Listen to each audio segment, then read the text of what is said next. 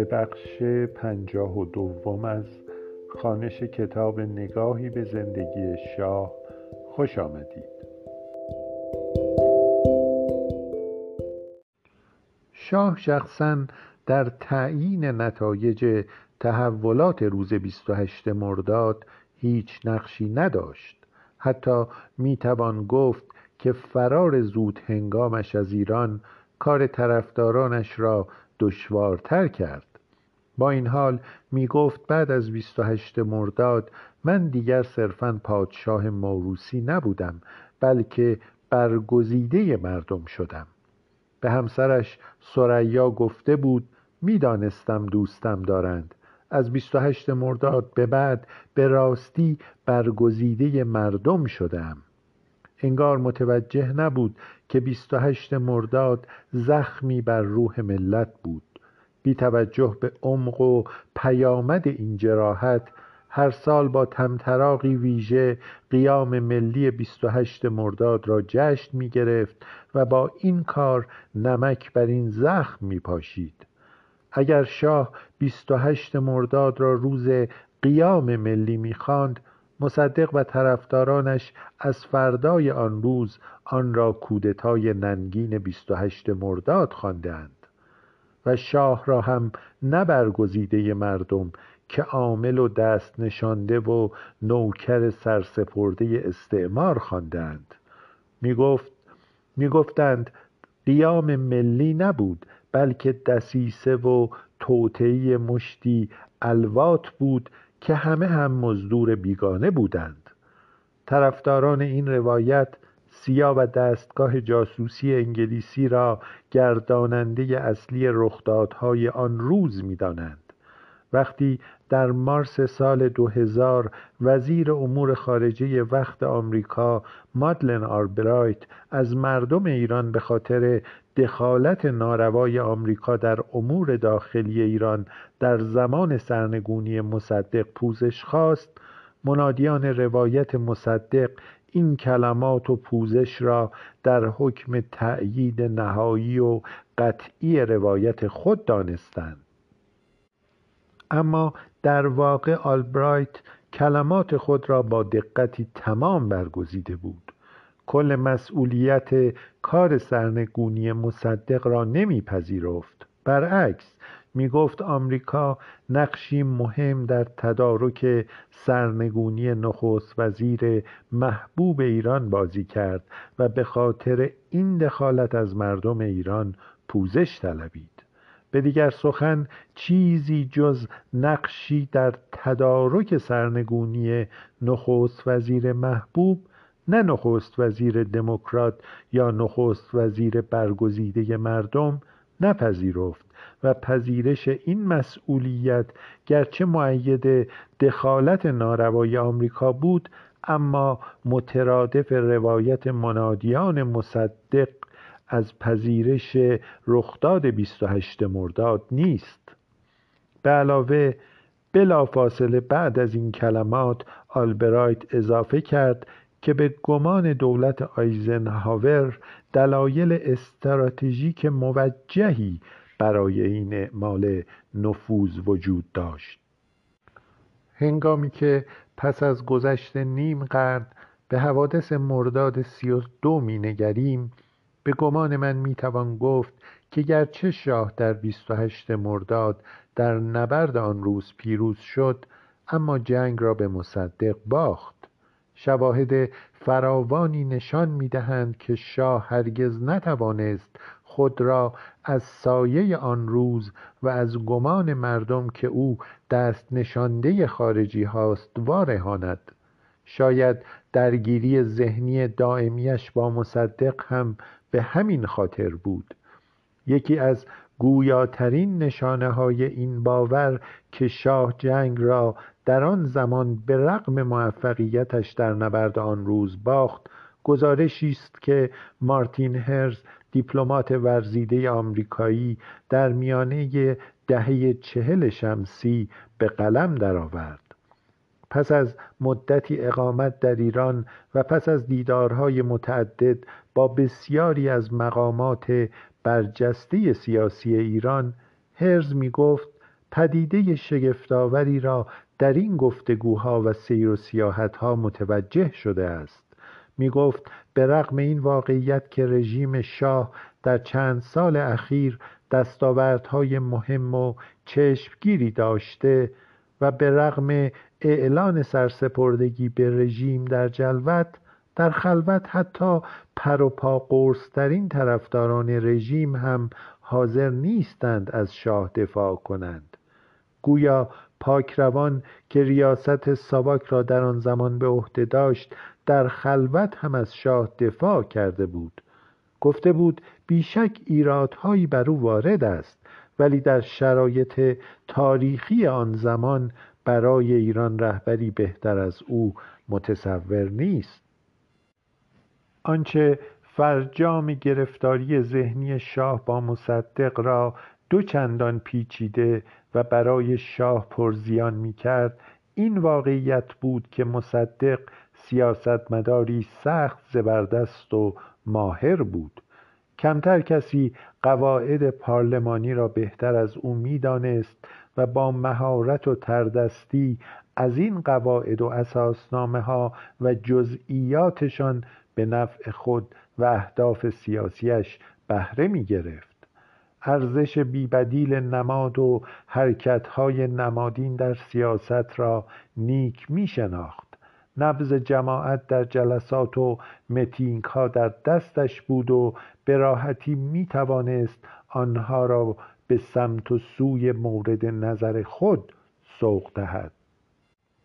همه چیزش حتی تاریخ تولدش محل نزاع موافقان و مخالفان او بود و هست. مخالفانش می‌گویند دست کم دو بار تاریخ تولد خود را عوض کرد تا بتواند در انتخابات شرکت کند.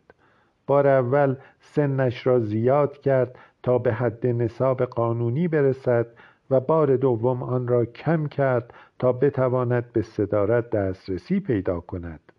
طرفدارانش می‌گویند اینها همه مستمسکی برای مبارزی سیاسی علیه مصدقند پای و اساس واقعی ندارند و مصدق هرگز در مورد سنش دروغ نگفت. شکی نیست که از جوانی همانطور که خود در خاطراتش می‌گوید به نوعی بیماری عصبی دچار بود. حال و احوالش اغلب دچار تغییر ناگهانی می‌شد. در اوج هیجان سخنرانی قش می‌کرد. خنده چهرش به سرعت به اشک در چشمانش بدل می‌شد. گهگاه دچار افسردگی می‌شد. به اطرافیان خود سخت بدبین بود. کمتر کسی جز فرزندش توانسته بود اعتماد کاملش را جلب و حفظ کند. گاه میزان این بیاعتمادی به رفتارهایی می انجامید که حتی به گمان نزدیکانش قریب می نمود هنگامی که برای جلسات مهم به کشورهای خارج سفر می کرد اسناد مهم را در کیف دستی خود می گذاشت و هرگز حتی لحظه ای از آن جدا نمی شد. به هر حال پس از برخوردی که در اسفند 1331 بین شاه و مصدق رخ داد روابط دو طرف حتی سردتر و پرتنشتر از گذشته شد در روزهای قبل از این درگیری در کاخ مصدق در اوج قدرتش بود. بی تردید مرد اول سیاست ایران بود.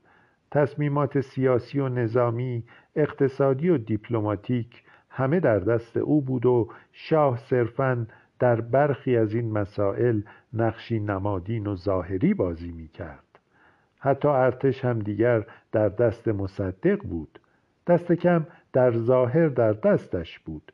بسیاری از عمرای ارتش که مخالفش بودند حتی بدون اطلاع قبلی شاه بازنشسته شدند این واقعیت که رویدادهای اسفند ارتش به کمک مصدق نیامده بود نگرانی و بیاعتمادیش را از نقش آینده این نیروی پرتوان بیشتر می کرد.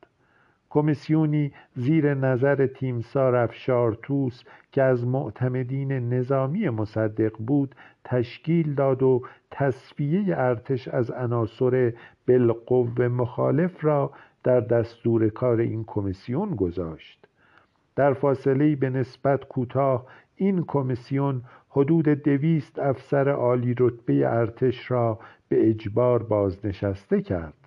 می‌توان گفت که بعد از رویارویی اسفند نبردی پشت پرده میان شاه و مصدق در عرصه ارتش آغاز شده بود. مصدق می‌دانست که ارتش بالقوه مهمترین مهره نیروهای طرفدار شاه است. می‌دانست که بسیاری از افسران و عمرای ارتش نه به او و کابینش که به شاه وفادارند. مصدق می‌خواست پیش از آن که شاه بتواند از این مهره خود برای برانداختن مصدق بهره بجوید صفوف ارتش را از طرفداران شاه پاکسازی کند. شاه هم در مقابل می‌دانست که باید از هر طریقی که شده تماس خود را با طرفدارانش در ارتش حفظ کند و گسترش دهد و پیش از آن که دیر شده باشد ضربه کاری را علیه مصدق وارد کند چند عامل در این ماههای حساس به شاه کمک کرد آنچه وضعیت مصدق را پیچیده تر و کفه ترازو را به نفع شاه تغییر می‌داد این واقعیت بود که مصدق همه پیشنهادات آمریکا و انگلیس و حتی توصیه های نهادهای بین المللی را رد می کرد. پیشنهاد بانک جهانی نوسازی و توسعه از جمله مواردی بود که با مخالفت مصدق روبرو شد. وضع اقتصاد به لحاظ محاصری انگلیس و دیگر کشورها و به لحاظ ناتوانی دولت مصدق در فروش نفت هر روز وخیمتر می‌شد. به علاوه برخی از سرمایهداران طرفدار شاه و غرب با تعطیل عمدی کارخانه های خود به اوضاع و به تیره شدن افق اقتصادی کمک می کردند. این وخامت وضع چون خوره به جان پایگاه های اجتماعی مصدق افتاده بود هنگامی که او در 29 اسفند 1331 واپسین پیشنهاد آمریکا و انگلیس را رد کرد در شرح و تبیین دلایلش برای این کار از زبان و واژگانی استفاده کرد که به گمان برخی دیپلمات‌های غربی سخت افراطی بود. از چپاول ایران توسط استعمارگران سخن راند. نوید داد که دست آنان را از ایران کوتاه خواهد کرد. شاید دیگر مصدق هم می‌دانست که دولت آیزنهاور هر گونه تلاش برای یافتن راه حلی دیپلماتیک برای نزاع مصدق و انگلیس را واگذاشته است.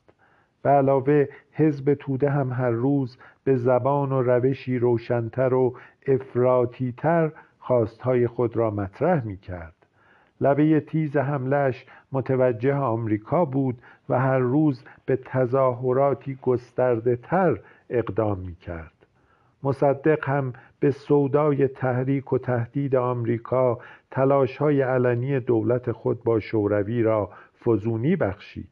حتی در پاییز 1331 سفارت آمریکا در ایران در گزارشی از رواج روحیه افراتیگری در جبهه ملی اظهار نگرانی کرده بود. در گزارش ادعا شده بود که نفوذ حزب توده حتی در سطح کابینه رو به افزایش است می‌گفتند حتی خود مصدق هم مقدار قابل توجهی مشورتها و توصیه, توصیه هایی که به افکار تودهی متمایلند دریافت می کند. در ادامه گزارش آمده بود که برخی از اعضای کابینه و معاونانشان در مزان این اتهامند که آلت دست حزب توده اند.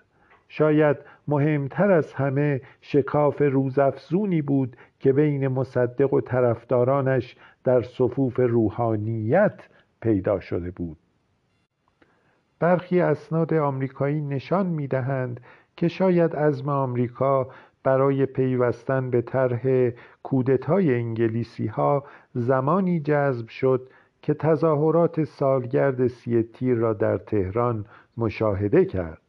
در آن روز در سال 1332 در بزرگداشت خاطری سی تیر قرار شد دو تظاهرات جداگانه برگزار شود. مصدق و طرفدارانش صبح به خیابان آمدند و حزب توده نیروهای خود را بعد از ظهر به نمایش گذاشت. خبرنگار نیویورک تایمز که در آن روز در تهران مستقر بود گزارشی از وقایع آن روز را به قلم آورد. به گفته او طرفداران مصدق به سختی چند هزار تظاهر کننده نامنظم به خیابانها آوردند. حالان که چند ساعت بعد حزب توده جمعیت صد هزار نفری پرشور و منضبطی را به خیابانها کشاند. در پایان این تظاهرات گسترده قدنامه قرائت شد که پر از شعارها و خواستهای انقلابی بود. از جمله این خواستها حذف لانه جاسوسی آمریکایی هاست. ناگفته پیداست که لانه جاسوسی اشاره به سفارت آمریکا داشت. تعجب آورتر این بود که ربع قرن بعد از این تظاهرات آیت الله خمینی هم عین همین عبارت لانه جاسوسی را برای اشاره به سفارت آمریکا به کار برد. ابعاد تظاهرات تودهی ها و جنس شعارهاشان دست به دست هم داد و دولت آیزنهاور را متقاعد کرد که مصدق به هیچ روی توان مقاومت در برابر قدرت روزافزون حزب توده را دارا نیست. به این نتیجه رسیدند که شاید انگلیس ها و شاه از همان آغاز حق داشتند وقتی می گفتند مصدق یا متحد یا جاده صاف کن حزب توده است. تصادفی نبود که روز بعد از این تظاهرات وابسته سیاسی سفارت آمریکا به اروپا فراخوانده شد. سفیر وقت آمریکا مدتها بود از ایران خارج شده بود و وابسته سیاسی در اروپا و دیگر مقامات آمریکایی را ملاقات کرد و چنین بود که آیزنهاور موافقت کرد که طرحی را که در قبرس برای برانداختن مصدق تدارک شده بود را اعلان کند.